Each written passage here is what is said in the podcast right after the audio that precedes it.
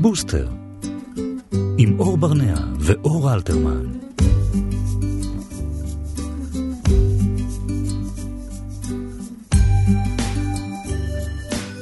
שלום וצהריים טובים לכם, ואנחנו פותחים שבוע עם תוכנית נוספת של בוסטר כאן בכאן תרבות. את אומרת אנחנו כאילו זה מובן מאליו, מי זה אנחנו?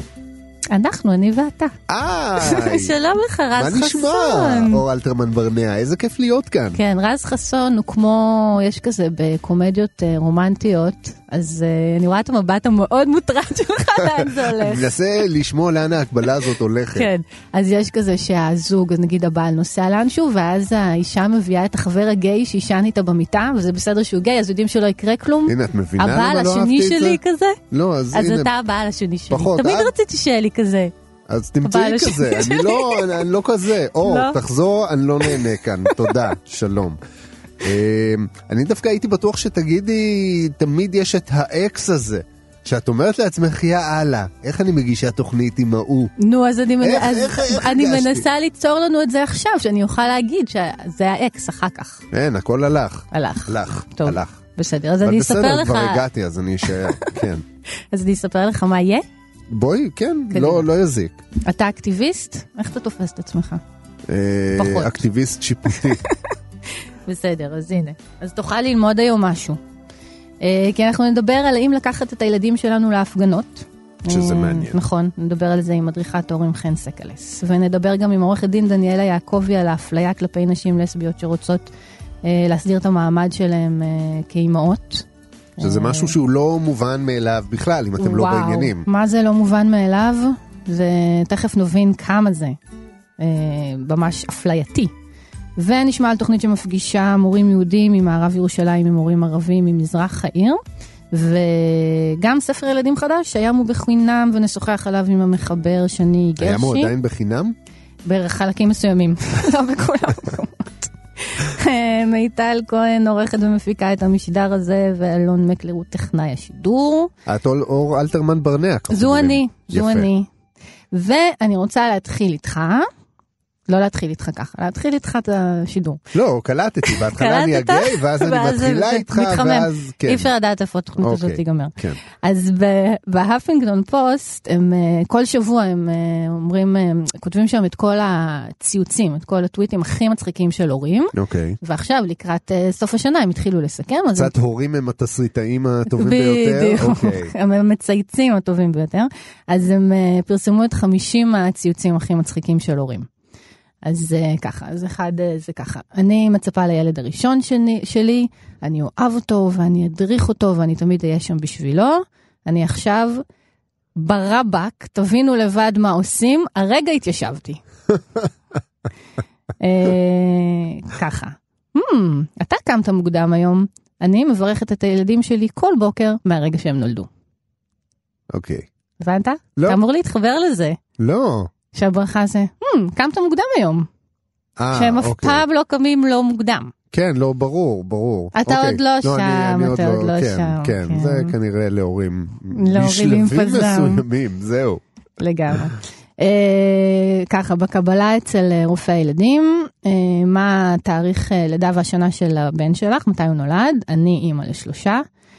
אה, אוקיי, אני זוכרת שזה היה באפריל או מאי, נראה לי שירד גשם, הוא תאומים קלאסי, זה עוזר לך?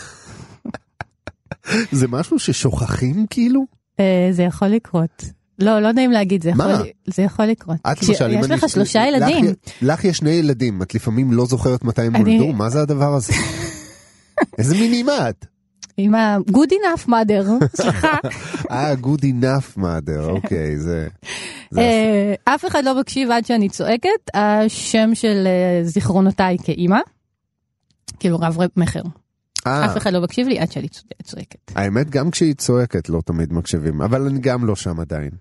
שמה? לא, אבל כאילו אתה עוד לא צועק. נכון, אני... לא, אני צועק. אני שמעתי צוע- שאתה אני- צועק. אני צועק לתוך הכרית. צועק לתוך הכרית מעצבים, אבל לא לא על אף אחד בינתיים. אה, המסיבת תה שהבת שלי מזמינה אותי אליה מרגישה יותר כמו אה, מצב של חטיפה. כאילו סיטואציית חטיפה, אני פשוט מתרגמת את זה תוך כדי מאנגלית, אז... אה, אז רגע, זה, זה כאילו הפעמים האלה שהילד שלך. מאלץ אותך לשחק במשחקי דמיון. וזה מה, ואתה. צריך להיות ממש... כאילו ממש משכנע, כי אם לא אתה דופק לו את כל החוויה. נכון, וגם בדרך כלל מה שקורה זה שהם אומרים לך בדיוק מה צריך להגיד ואיך צריך להתנהג, ואסור לעשות שום דבר, ואם גם את כזה מזייפת, אז זה בכי והיסטריה. אוי ו... ואבוי. כן, כן, רז, החיים רק התחילו, תאמין לי.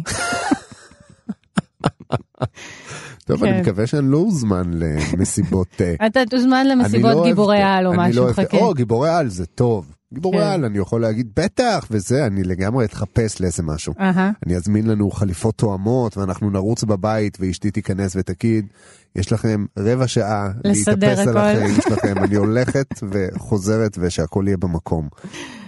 אמ, כשהבן שלך אה, מוזג לעצמו כוס חלב וכל החיים עוברים לך מול העיניים. שזה מדהים, כי באמת, יש מין רצון כזה שהם יהיו עצמאים, אבל הם, את שולחת אותם לעשות משהו, אבל יש הרבה כשלים בדרך לעצמאות הזאת. כן, למה? ואת משלמת עליהם. נכון, למה? למה הסכמתי לזה? אבל מצד שני, מה, אני לא עושה בשביל את זה כל החיים, וכן. אמ, ימי ראשון אה, זה ימים קשים, אה, ימי ראשון עם ילדים זה ממש סוג של אה, הישרדות. רגע, ימי ראשון זה בעצם ימי שבת. לא, נכון, ימי בבוקר. ראשון, לא, לחזור איתם כאילו לשגרה.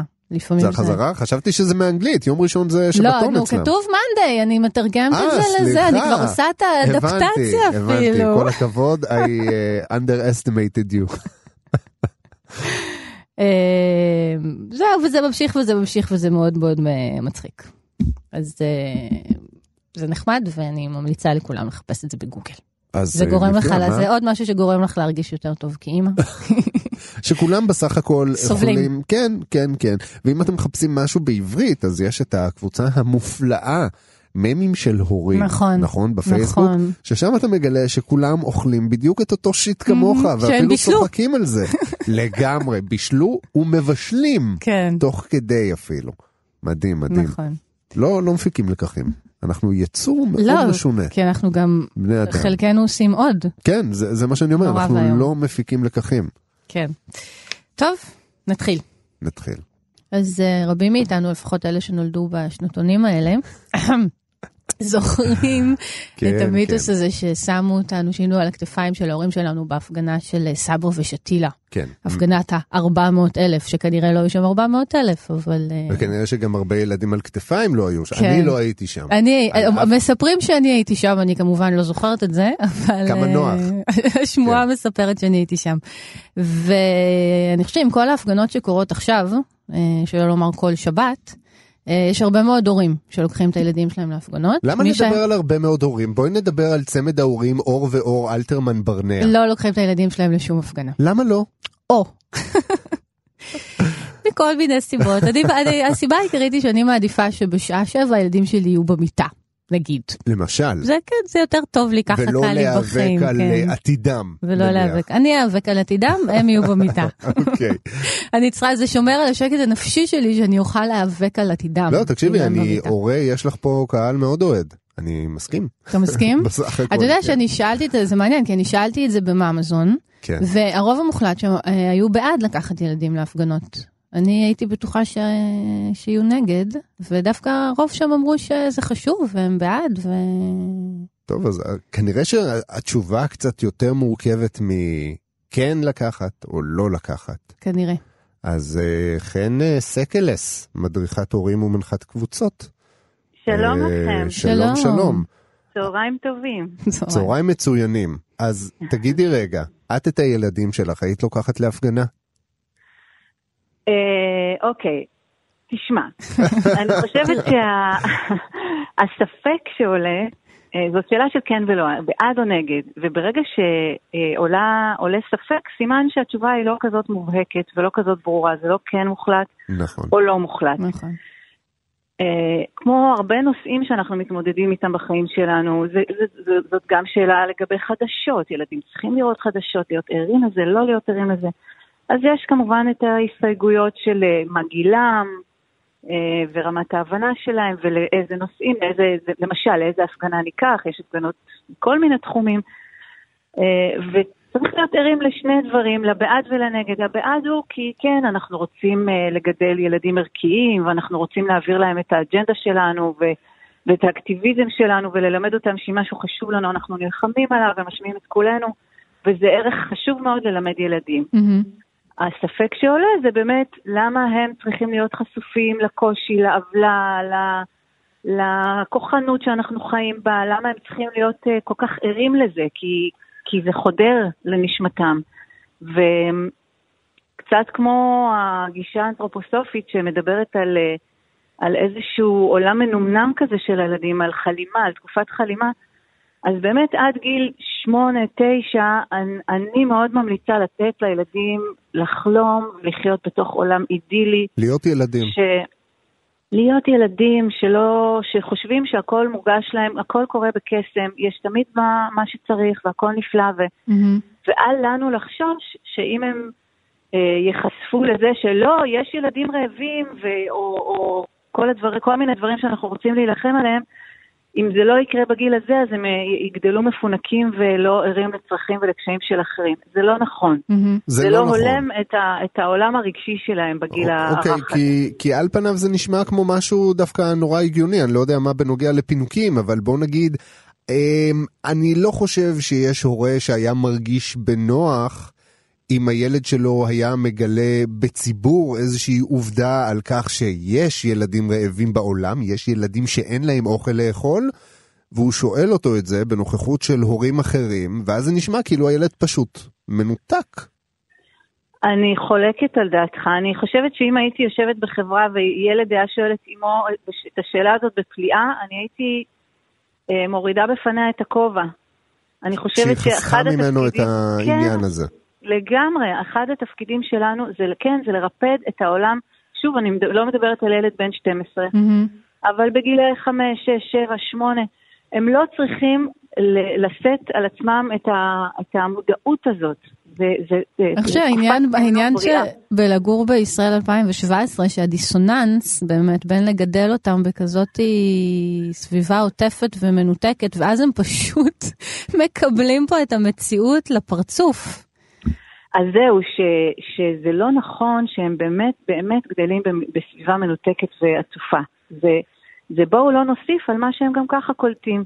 כי כשהם נוסעים באוטובוס והנהג שומע חדשות, הם שומעים את החדשות, mm-hmm. וכשהם הולכים ברחוב אה, או שומעים שיחות אקראיות, אה, זה לא, זה לא נכון שהם באמת בכזה נתק ובעולם ורוד ומלא בפרפרים. Mm-hmm. אני, אני מזמינה הורים לא להוסיף על ה... על מה שהם במילא נחשפים. המאירים האלה עוד, עוד wake up calls, mm-hmm. עוד ועוד ועוד. בגיל מסוים זה כן יכול להתאים, מתעוררות אצלם שאלות באופן טבעי, והם בעצמם רוצים להילחם על משהו בבית הספר, ו- ו- ומתאגדים, וזה קורה anyway, ואז זה נכון, כן, לקחת אותם, להסביר להם, לתווך להם, mm-hmm. אה, לשתף אותם, הכל במינון ובמידה, אבל, אבל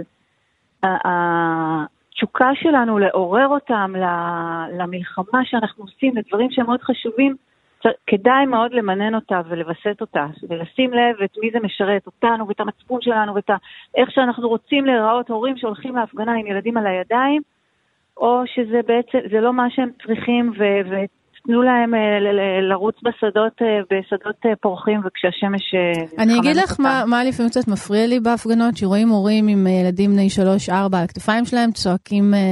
צאו למרפסת, המדינה קורסת. עכשיו, זה ילדים בני 4, 5, 6, שזה ברור שהם מדקלמים, הרי אין להם שום מודעות פוליטית להבין באמת מה קורה. ואני תוהה, מה, מה זה תורם להם? בעיניי זה לא תורם להם, בעיניי זה יותר מזיק להם. ילד לא צריך לצעוק על מישהו, מדינה קורסת. זה, זה רק דבר שמעורר חרדה. Mm-hmm. זה לא שום דבר חוץ מזה.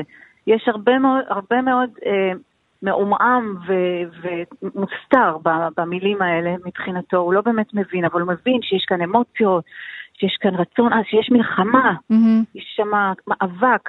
הוא לא צריך את זה באמת. זה, זה, בעיניי זה טעות, זה, זה לא דבר הורי לעשות. Mm-hmm. לקחת ילד בן ארבע על הכתפיים, שלא לדבר על השעות המוזרות, ואני איתך בקטע הזה, שילדים בשמונה, תשע, עשר בערב צריכים להיות במיטות שלהם. אגב, זו הסיבה שבגללה מארגנים אה, הפגנות בשעות כאלה, כדי שכולם כבר ישכיבו את הילדים, נכון, ויוכלו לצאת נכון, לרחובות נטולי בדיוק. ילדים. בדיוק, אז בדיוק. לסיום אני רק רוצה לשאול, כולנו מכירים את אה, שלב ה- הלמה. למה אימא מהמם. ולמה אבא, ויודעים שהוא אה, לא נגמר והוא רק הולך והופך להיות מורכב יותר. אז בוא נגיד כשילד רך יחסית, בן 6 או 7, אה, במיוחד אם אתה גר בתל אביב ובדרך הביתה אתה צריך כן. מה לעשות, לחצות איתו את ההמון הזה שצועק וכועס, והוא שואל אותך שאלות ולמה אנחנו לא אה, נמצאים גם כן שמה, למה מהמם, אנחנו מהמם. מנותקים מהקבוצה הזאת. איך לתווך לו את זה בצורה שתניח אוקיי. את הדעת? תראה, זה, אתה שואל שאלה שהיא יותר גדולה מהדבר הזה עצמו, כי אתה שואל בעצם מה קורה כשהילדים שלנו שואלים אותנו שאלות שהתשובות שלהם הן מורכבות ואנחנו, ולא בטוח שאנחנו רוצים לתת להם את כל האינפורמציה. מהמם. אז עיקרון, איזה טריק קטן שיכול לעזור, זה לענות תשובות קצרות שעונות רק על השאלה עצמה. זאת אומרת, לשים לב, יש לנו נטייה להרחיב, להגיד, אוקיי, אז זה הולך ככה, ואז לספר את כל הסיפור ולהרחיב ולהוסיף אינפורמציה ופרטים שלא בטוח שזה מה שהוא שאל. אז כשילד שואל שאלה, תמיד לענות בדיוק בדיוק את הדבר עצמו. עכשיו, כשזה למה אנחנו לא שם, איתם, אני מניחה שיש סיבה, לפעמים היא טכנית, כי השעה תשע בערב מתוקי, ואנחנו פשוט חייבים להגיע כבר הביתה. ואין לנו זמן. וזה וזה וזה. ולפעמים הסיבה היא עקרונית. אנחנו לא מסכימים עם זה, או, או אני לא חושב שילדים בגילך צריכים להיות פה במקום הזה. Mhm. האמת, האמת כמו שהיא, לענות פשוט. פשוטה, פשוט, בדיוק. Mhm. פשוט לענות פשוט. חן סגלס, תודה רבה לך. תודה לכם. אפשר פשוט גם תמיד להגיד לילד, אנחנו לא כאן כי יש פה שמאלנים. זה זאת תמיד הסיבה אופציה. שבגללה אנחנו לא ואנחנו לא. שמאלנים. להתראות. תודה, להתראות. יש לי חברה שבדיוק סיפרה לי... שמאלנית? שמאלנית. אוקיי. חס וחלילה, לי חברים שמאלנים. אה, היא סיפרה לי שהיא התחילה לדבר עם הבן שלו, קצת יותר גדול, הוא התחילה קצת לספר לו אזרחות ומה קורה, והוא התחיל להבין קצת אה, מה קורה פה, ואז הוא שאל אותה, ואמא, מה את עושה לגבי זה? והיא מאוד שמחה פתאום על אה, כל ההפגנות, נגיד, שהיא השתתפה בהם, כי לפחות היה לה משהו לענות לו. לפחות הלכתי להפגין. במורקים של המחאה החברתית כן. 2011. אז אה, אנשים, לכו להפגין, כי יום אחד הילדים שלכם ישאלו אתכם, אז מה אתם עשיתם בשביל זה? אתה רואה את חברת הכנסת סתיו שפיר? אז אני הלכתי איתה יחף על הדשא, וצעקנו אה, והפגנו. כן, ולא קרה עם זה כלום. אבל היי, יש לי תשובה לילד שלי, כן, אולי אפילו תמונה. סלפי.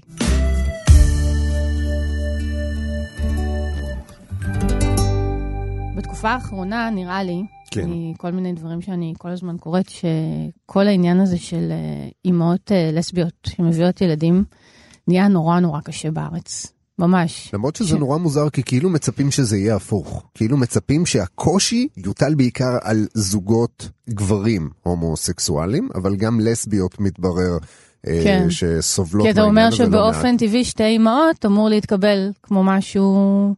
כמו שמה משהו הבעיה? אולי קצת יותר הגיוני בעיני מי שמתנגדים לזה בכזאת חריפות. נכון. לא, אבל יש יותר ויותר אה, קשיים ו...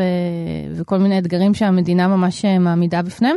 אה, ואז אני רוצה לדבר על זה עכשיו עם עורכת דין דניאלה יעקבי, שהיא שותפה במשרד אה, אסנת נווה, והיא מומחית לזכויות הקהילה ולמשפט חוקתי. צהריים טובים. צהריים נפלאים.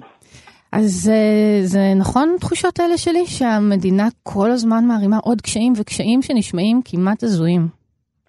לצערי הרב זה מאוד מאוד נכון. אה, המדינה באמת אה, אה, ממציאה את עצמה כמעט כל יום מחדש עם אה, אמירות אה, מוזרות והומופוביות שאין מאחוריהן דבר, ועם אה, דרישות שבעצם אה, היא מעמידה ומציבה רק לזוגות אה, חד-מיניים. אני לא חושבת שהמצב של אה, אה, הומואים הוא יותר קשה או פחות קשה.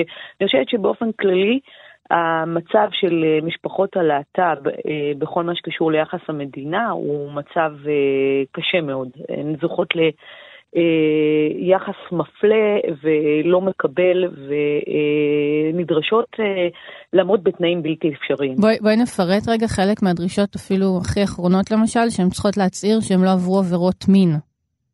נכון, זו, זו אחת הדוגמאות, ולמעשה אה, כל הבעיה מתחילה מהעובדה שהמדינה לא מאפשרת לזוג נשים שמגיעות אה, ללדת את הילד שלהן להירשם אה, בבית החולים, שזה הדבר הכי, בעיניי, הכי טריוויאלי והכי נכון שהיה יכול להיעשות.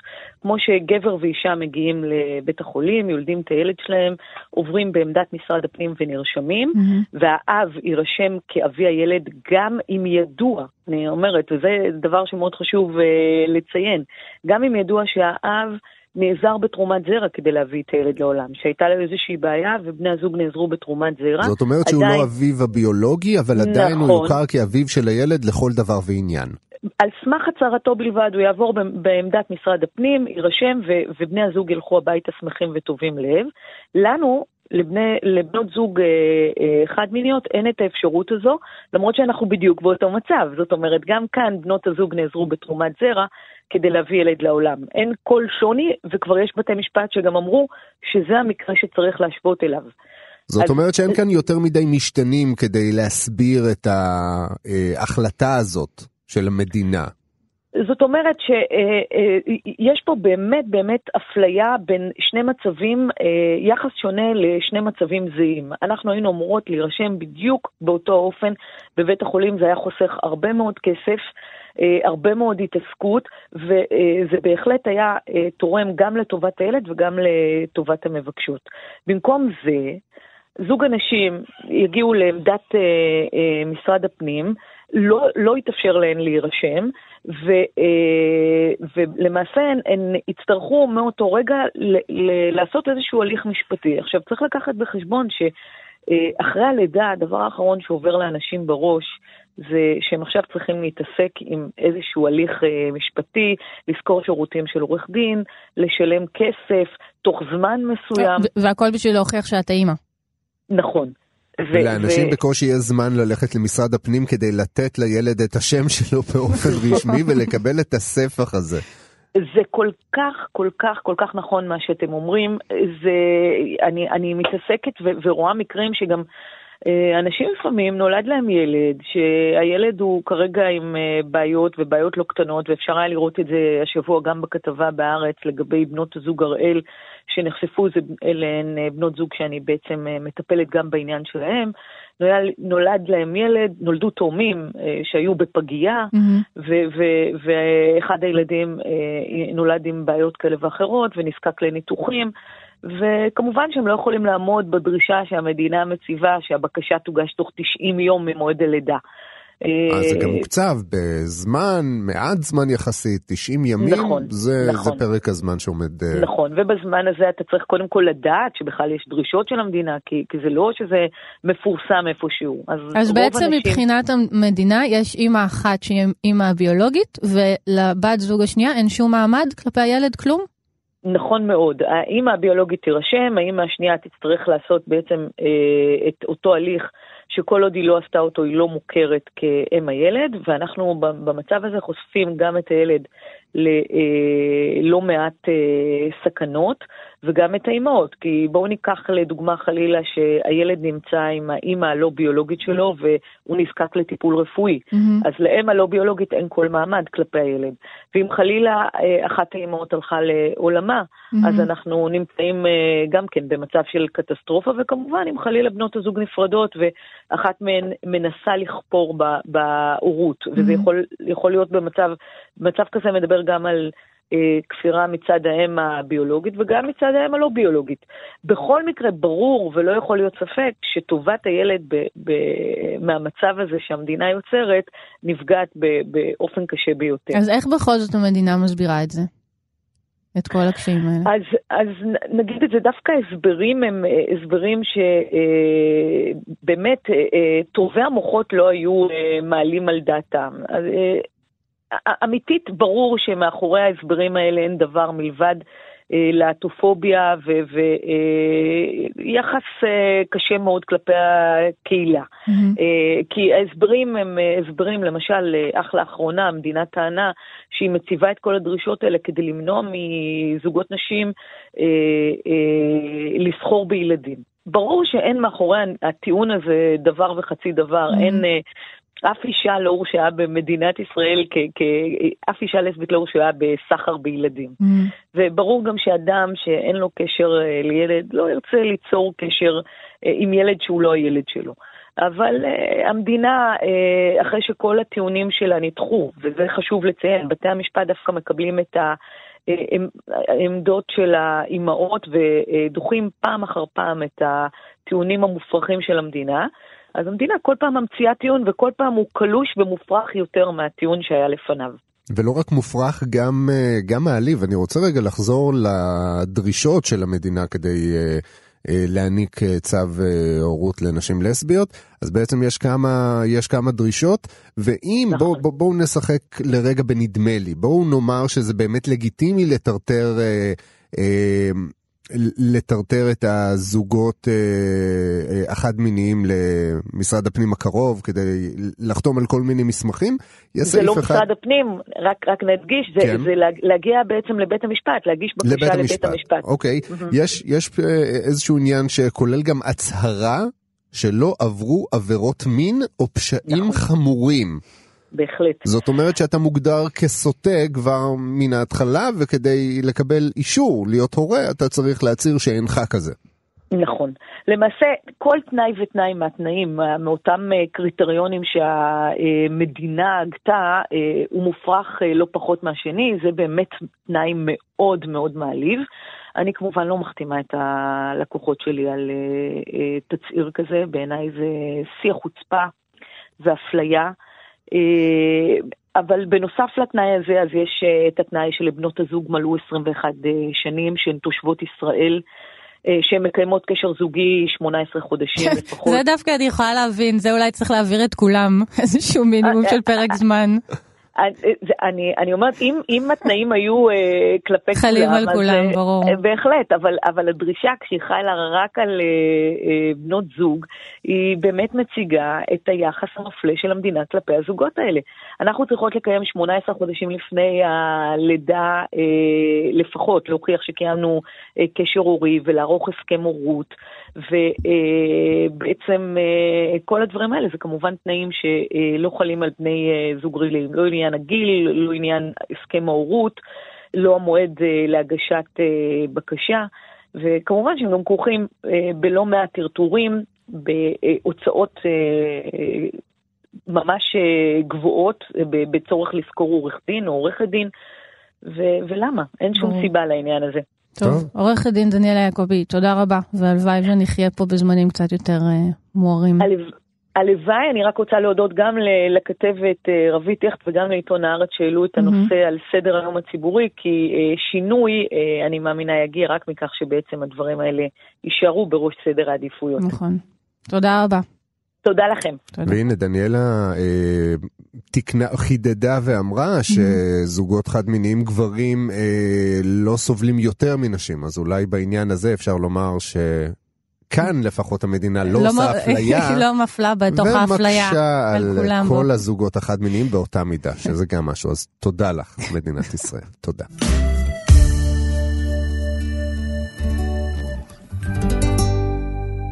ביום שלישי התקיים בתל אביב משהו מאוד מאוד נחמד, שקוראים לו הסלון החברתי.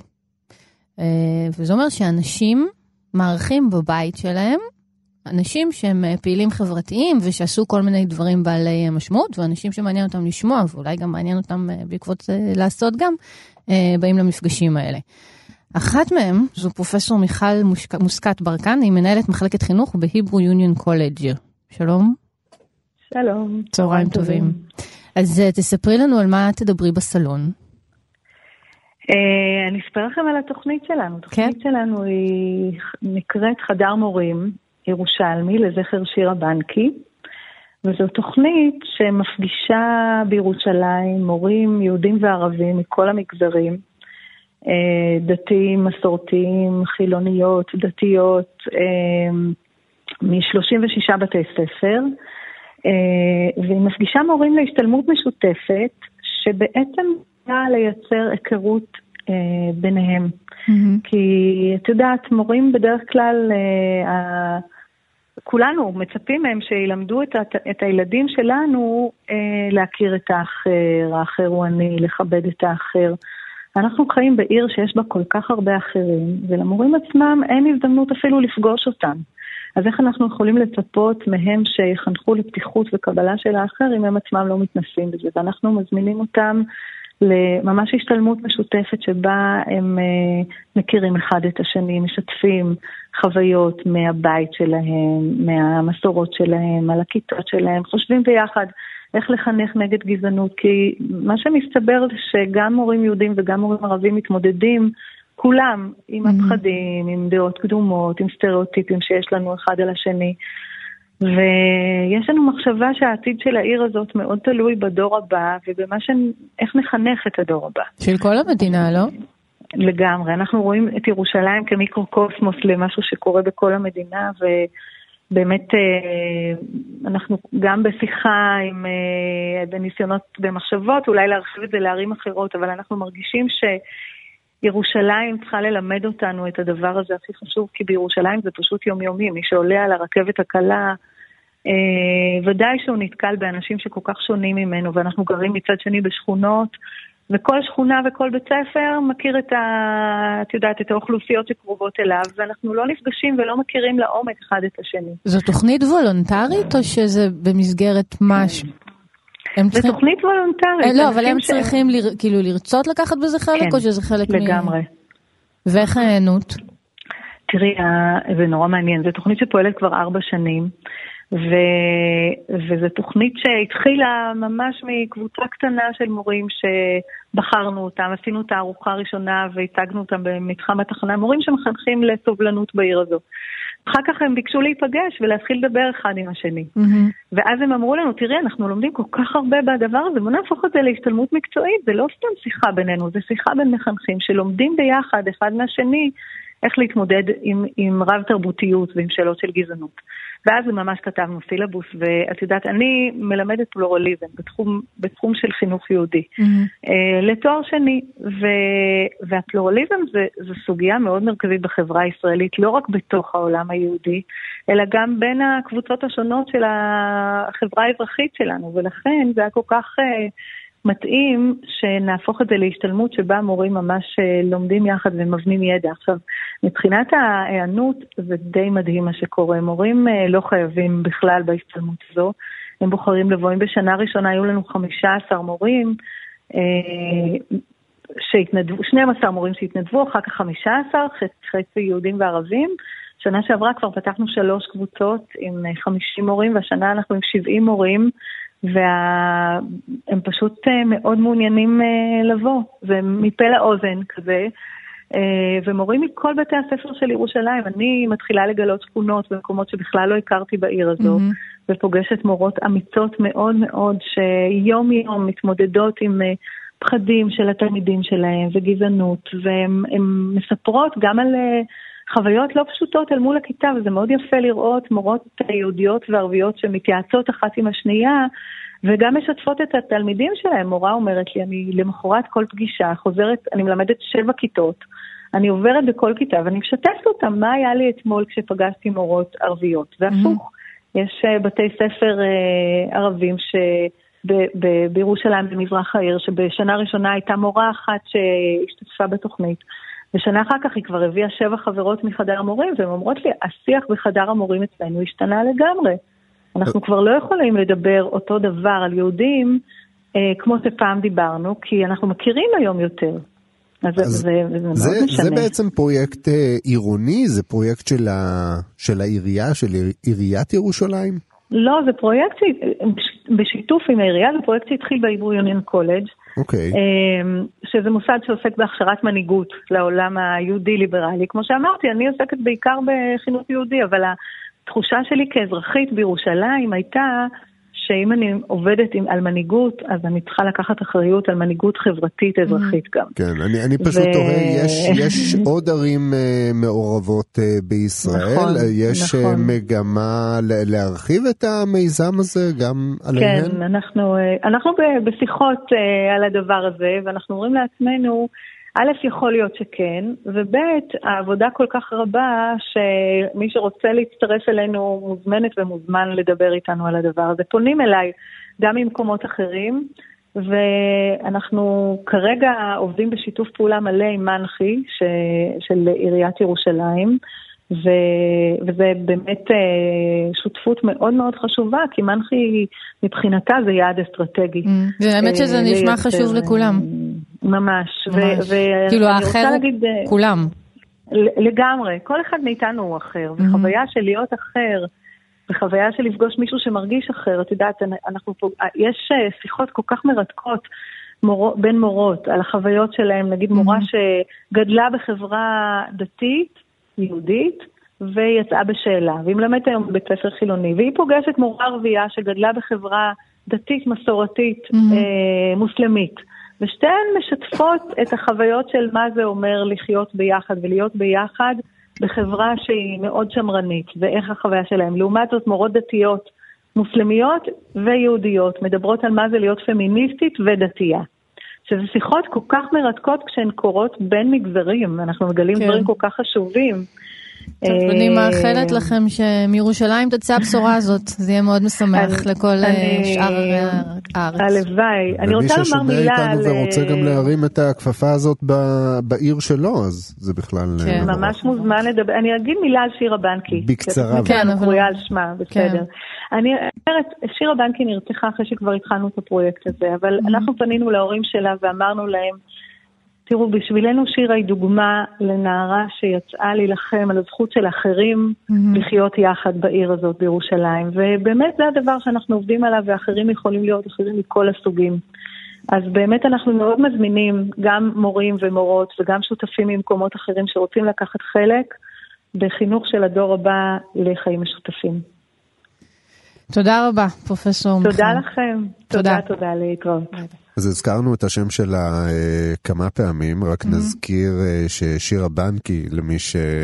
למי שלא סגור על mm-hmm. מאיפה השם הזה מוכר לו, אה, שירה בנקי היא בעצם אה, נערה mm-hmm. פעילה בקהילה להט"בית שנרצחה. במצעד, ה... במצעד הגאווה. בירושלים. בירושלים, נכון. והמיזם הזה הוא בעצם על שמה, שזה מיזם חשוב מאוד, ומי ש... כן, מי שרוצה עוד אה, להשתתף אה, באמת ביום שלישי בסלון החברתי, מוזמן אה, לשמוע את מיכל גם שם. בהחלט.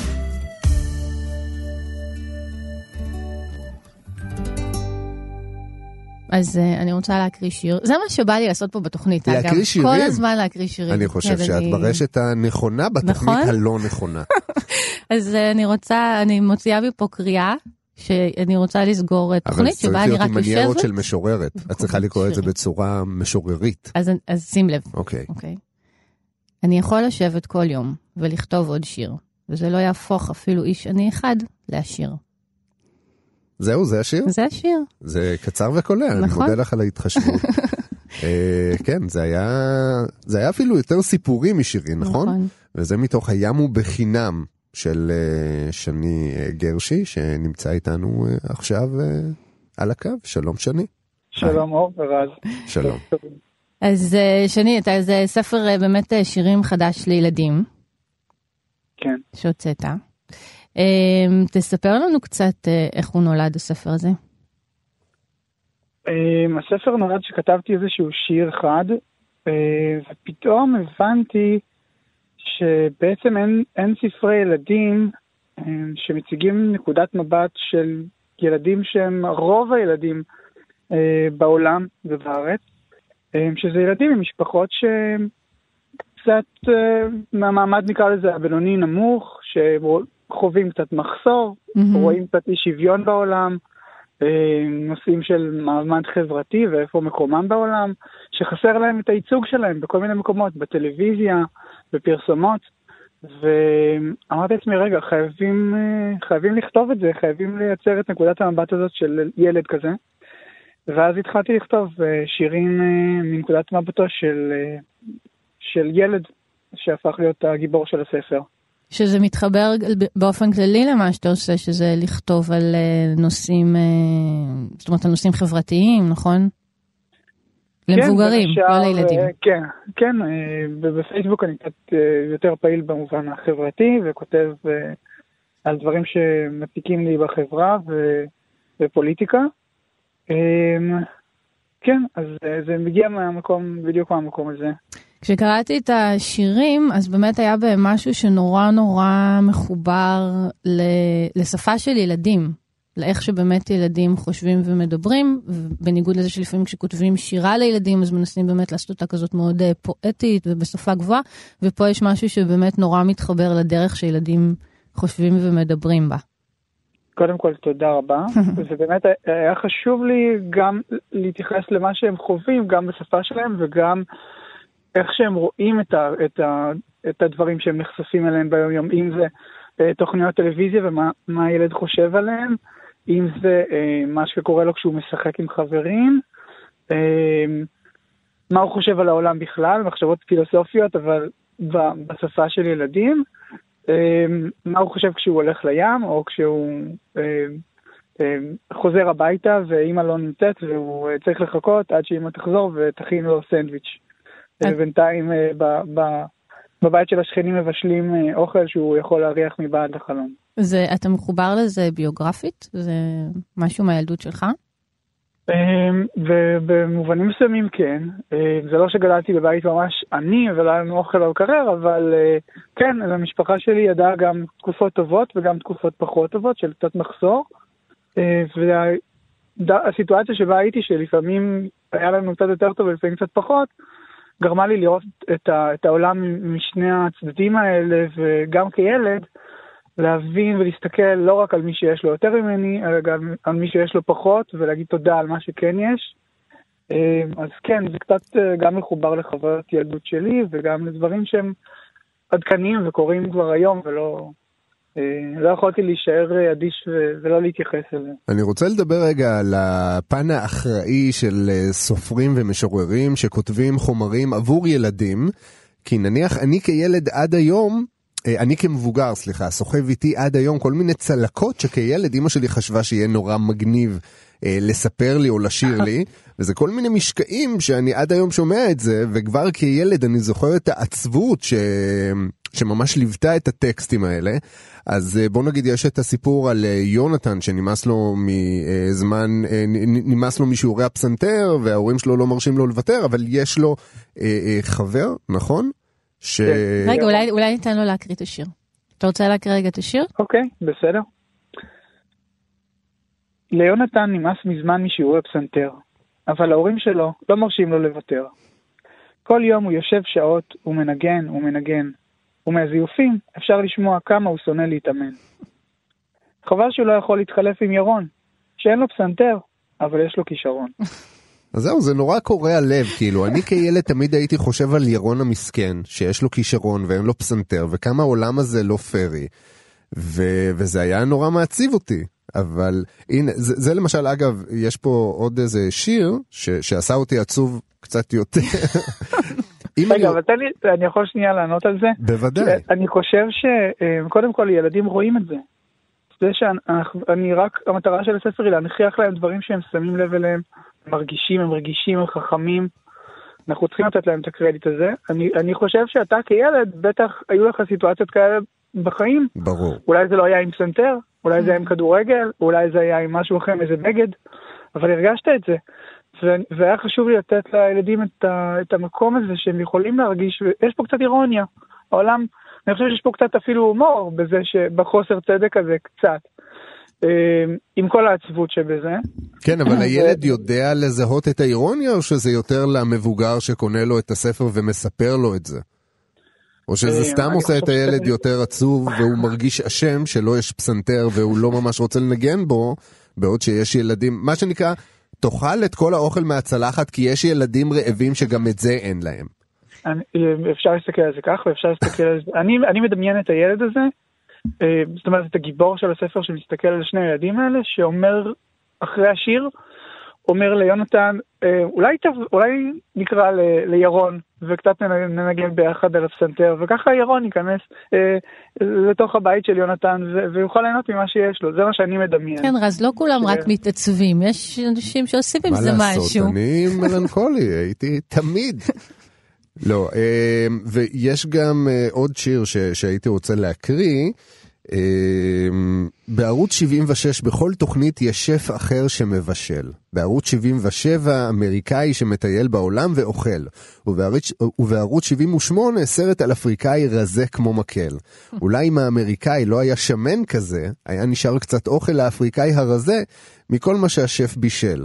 אבל מה אני יכול לעשות חוץ מלהסתכל? Mm. אז כן. זה, זה, זה, זה לא שם את הילד אבל במקום פסיבי כן. קצת, אולי?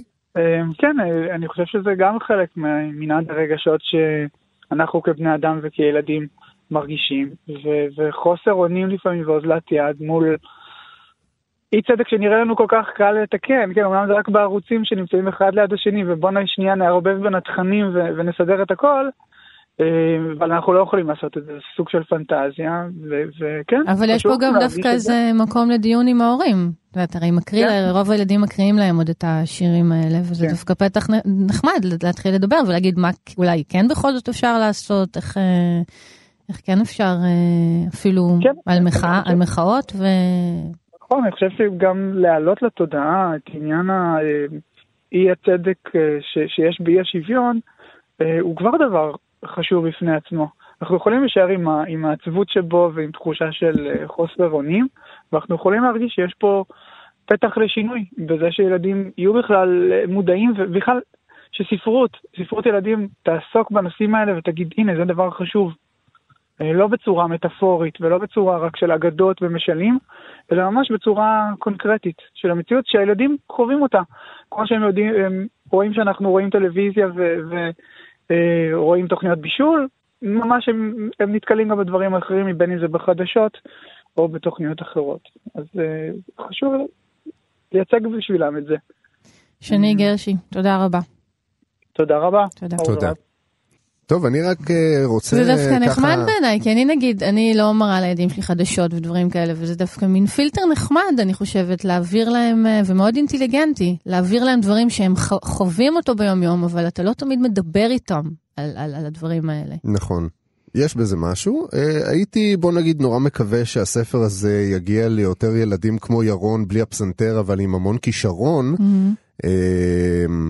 ואני מאוד מקווה ש... שהם יוכלו אה, לרכוש אותו. אה, שהוא אה, את לפחות, הספר? כן, לפחות תג המחיר שלו הוא 78 שקלים, אני mm-hmm. בטוח שאפשר יהיה למצוא אותו במבצעים כאלה ואחרים, ברשתות. אז אני באמת מקווה שהים הוא בחינם וגם הספר כמעט גם. טוב, אז מה? כאן זה נגמר? ככה זהו, זה נגמר. זהו, הולכים? כן. הביתה? הביתה שלנו? כל אחד לענייניו. זהו, את הולכת הביתה, אני, אני פחות. אז אה, אור אלתרמן ברנע, תודה רבה לך. תודה לך. זה נשמע כאילו אני מארח אותך בתוכנית נכון. שלי עכשיו, נכון? אז זה קצת מה, זה מרגיש לך כאילו יש פחות נטל, נכון? אני פתאום מודה לך, שולח אותך הביתה כאילו... זה נחמד לי דווקא. מרגישה כלילה. כן, אני רוצה נכון? שתמשיך עם זה. נהדר. אז תודה רבה לך. תודה רבה גם למיטל כהן שעורכת אה, ומפיקה את התוכנית הזאת, ותודה רבה גם לאלון מקלר, טכנאי השידור שלנו, וכמובן גם לכם שהייתם איתנו איפה שלא הייתם, אם זה בבית עם הילדים, או בדרך לקחת אותם, או בדרך להחזיר אותם מאיפשהו, אה, ואנחנו נשתמע כאן גם מחר, ואם ממש תתגעגעו אלינו, אז אתם מוזמנים למצוא אותנו גם באתר שלנו, בכתובת כאן org.il/פודקאסט, שם תוכלו למצוא את כל הפודקאסטים של uh, uh, בוסטר, כמובן, נכון. וגם בעמודי הקהילות של ממזון ופפזון בפייסבוק. אז אה, יש לכם כל כך הרבה דרכים למצוא אותנו עד מחר, ואם לא, אז בכל זאת נשתמע כאן מחר. אז אה, שיהיה לכם המשך שבוע טוב והאזנה טובה. ביי ביי. ביי.